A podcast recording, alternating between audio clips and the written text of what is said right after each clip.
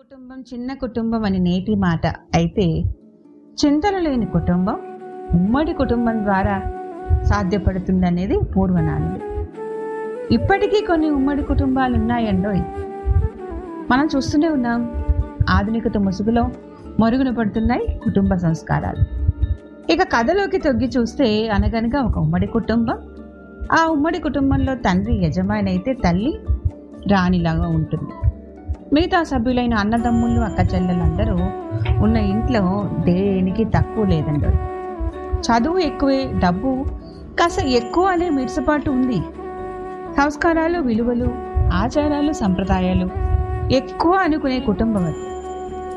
అందరితో నేను, అందరికీ నేను అన్న రీతిలో ప్రేమను ఒలుకబోసే ఒక తమ్ముడు ఉన్నాడండోయ్ ఆ ఉమ్మడి కుటుంబంలో. పెద్దవాళ్ళ అదుభాగంలో పెరిగిన అతను చదువు సంస్కారాలు తగ్గట్టుగా గవర్నమెంట్ జాబు సంపాదించాడు. తలలో నాలుకలా మెలిగే అతనికి అనుకోకుండా అరేంజ్ అయిన మ్యారేజ్ జరిగిన విధానాన్ని గమనిస్తే ఒక ఇంత ఆశ్చర్యం కలిగిస్తుందోయ్. మరి అమ్మ చెల్లెళ్ళు అన్నదమ్ములు ఎవరు తోడలేకుండా ఒక్క నాన్నగారితోనే వచ్చి ఆ అమ్మాయిని పెళ్లి చూపులు చూడడానికని ఒక పెద్ద ఆఫీసర్ గారింటికి వచ్చారు. పెళ్లి చూపుల్లో చూస్తున్న అమ్మాయి ఒక చిన్న కుటుంబంలోంచి పెద్ద చదువు చదివి వినయము, బాధ్యతలు, అన్నిటికంటే అందరితో ప్రేమగా మెలిగే తత్వం ఉన్నటువంటి వారింట్లో ఆ అమ్మాయి పెద్ద అమ్మాయి. పెళ్లి చూపులకని ఆ అమ్మాయిని చూడడానికి వచ్చి డబ్బు, హోదా, అందము, చదువు, తెలివితేటలు కలబోసుకుని ఉన్న ఆ అమ్మాయిని చూడగానే స్పందించి నచ్చిందని పెళ్లికి ఒప్పుకోవడము, ఆ వివాహము అంగరంగ వైభవంగా జరిగిపోవడము అయిపోయాయి. అభ్యుదయ భావాలున్న అమ్మాయి ఎంతో ఒదిగిపోయి తనని తాను అత్తవారింట్లో, ఆ కొత్త ఇంట్లో కొత్తవారి మధ్య ఎంతో కలిసిపోవాలని ప్రయత్నించినా రాను రాను జరుగుతున్న అనుభవాలను బట్టి తనకి అక్కడ యాక్సెప్టెన్స్ కొంచెం తక్కువే అని మదన పడుతూ ఉండేది. కాలంతో పాటు మార్పులు వస్తాయిలే అన్న ఆశతో తన మనిషి అని పెళ్లి చేసుకున్న భర్తని ఎంతో బాధ్యతతో ప్రేమగా మెలుగుతూ క్షణాలు, రోజులు, ఏడాదిగా, రెండేళ్లుగా గడిచిపోయాయి.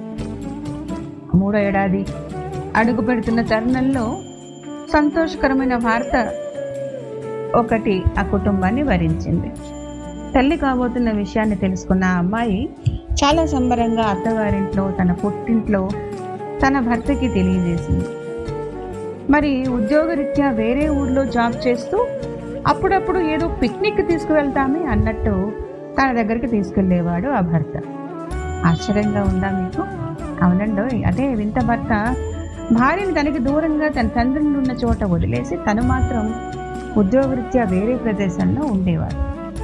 ఎంత ప్రేమో కదా తల్లిదండ్రులంటే, కానీ మరి భార్య మీద కూడా ఉందంటారా అంతే ప్రేమ? 3 నెలల గర్భవతి అయిన భార్యను పుట్టింట్లో వదిలేసి వారానికి, మరి నెల రోజులకి ఒకసారి చూడడానికి వెళ్ళేవాడు. అమ్మాయి మాత్రం ఓర్పుతో సమయమే అన్నిటికీ సమాధానం చెప్తుంది అని ఒడుదొడుకులన్నీ కూడా గమనిస్తూ ఓర్పుతో సహిస్తూ కాలం మార్పు తప్పనిసరిగా బిడ్డతో వస్తుంది అన్న గంపెడు ఆశతో అమాయకంగా ఎదురు చూస్తూ ఉండేది. 3 నెలల నుంచి 6 నెలల నుంచి 9 నెలలు గడుస్తూ వచ్చాయి. నెలల నుండి ఇక ప్రసవానికి రోజులుగా ఇవాళ రేప అన్నట్టు ఉన్న సమయంలో అప్పటికి దసరా సంబరాలు మొదలయ్యాయి. నవరాత్రి ఉత్సవాలు, అమ్మవారి అర్చనలు, హోమాలు, నిత్యము 9 రోజులు అగ్నిహోత్రం, పూజలు, అర్చనలు అత్తగారింట్లో. హడావిడి చెప్పనక్కర్లే సుమా. డెలివరీ డేట్ దగ్గర పడుతూ ఉండడంతో దసరా ముందు రోజు ఆసుపత్రిలో అడ్మిట్ అవ్వాల్సిన పరిస్థితి వచ్చింది అమ్మాయి. అంతా బాగుండాలి, ఆపరేషన్ అని ముందే డిసైడ్ అవ్వడంతో ఒక డేట్ అనుకుని ముందే ఆసుపత్రికి తీసుకువెళ్ళారు పుట్టింటి వాళ్ళు అమ్మాయిని. ఆపరేషన్కి అంతా రెడీ, డిప్ కూడా పెట్టడము, పెయిన్స్ రాకపోవడము, ఇదంతా హడావిడిగా గమనిస్తూ డాక్టర్ ఇప్పుడే డెలివరీ కాకపోవచ్చు, వెళ్ళిరండి అంటూ ఇంకొక డేట్ ఇచ్చి వారిని పంపడము. ఈ అయోమయంలో ఏం చేయాలో తెలియక 2 చులాలు బరువైన పొట్టను పట్టుకుని భర్తకి ఫోన్ చేయాలి, మాట్లాడాలి అని బరువుగా కష్టంగా తన చెల్లితో కలిసి ఎలాగైనా బాగట్టు మాట్లాడాలి అని ఫోన్ బూత్ దగ్గరికి భారంగా అడుగులు వేస్తూ ఫోన్ డయల్ చేసింది. తన భర్తకి అత్తవారింటి. అయితే ఈ ఫోన్ మోగుతోంది కానీ ఏ ఒక్కరు ఫోన్ తీయటం లేదు. ఏం చేయాలి, ఏం జరుగుతోంది, ఎలాగా అనే తత్తరపాటుతో అమాయకంగా భార్య కన్నీళ్లతో వెనుతిరిగింది. చేసేదేమీ లేక అక్కడ ఏం చేయాలో తెలియక పోలుపోక ప్రమాదాన్ని అంచనా వేయలేక ఇంటికి తిరిగి వెళ్ళిన మరుసటి రోజే హడావిడిగా మొదలైన పరిస్థితిని బట్టి తిరిగి హాస్పిటల్కి చేరుకున్నారు పుట్టింటి వాళ్ళు అమ్మాయిని తీసుకొని. ఇక హాస్పిటల్ తతంగం ప్రకారం సిజరిన్ జరిగి మగబిడ్డని ప్రసవించడం జరిగింది.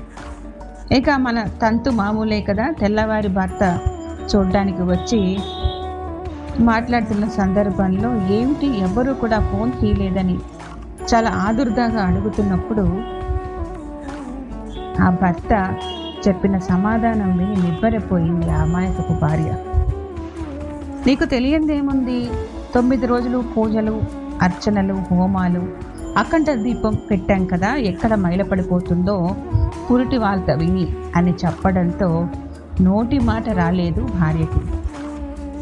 మదేమిటి వింతగా ఉంది, మనం చేసే పూజలు, అర్చనలు, ఇవన్నీ కూడా అన్ని సంస్కారాలు కూడా మనం ఎదగాలనే కదా, అందులో వంశాంకురం కొడుకు పుడుతుంటే నీ పేగు తెంచుకొని నీ బిడ్డ వచ్చే ఆనందాన్ని ముందు ఆనందం కోసమే చేసే ఏ పూజలు పునస్కారాలు అయితే మరి ఇదేమిటి, ఈ మనిషి ఇలా మాట్లాడతాడు అని ఆశ్చర్యపోయింది ఆ తల్లి. మరి ఇక భార్య నుంచి తనకి ప్రమోషన్ ఇప్పించాడుగా అప్పుడే పుట్టిన బిడ్డ తల్లిగా బాధతో ఇక ఏం చెప్తే ఏం అర్థమవుతుంది ఈ హృదయం లేని మడ మనుషులకి అని ఆ తల్లి తన బిడ్డను చూస్తూ ఇక నీవే నా భవిష్యత్తు అని బిడ్డను తెరిపారా చూసుకుని గుండెలకి అదుముకుంది. అమాయకపు భార్య నుంచి తల్లిగా మారిన ఆధునిక యువతే కదా, విన్నవారి హృదయానికి నేను వేసే ప్రశ్నే సమాధానం అని అనుకుంటున్నాను.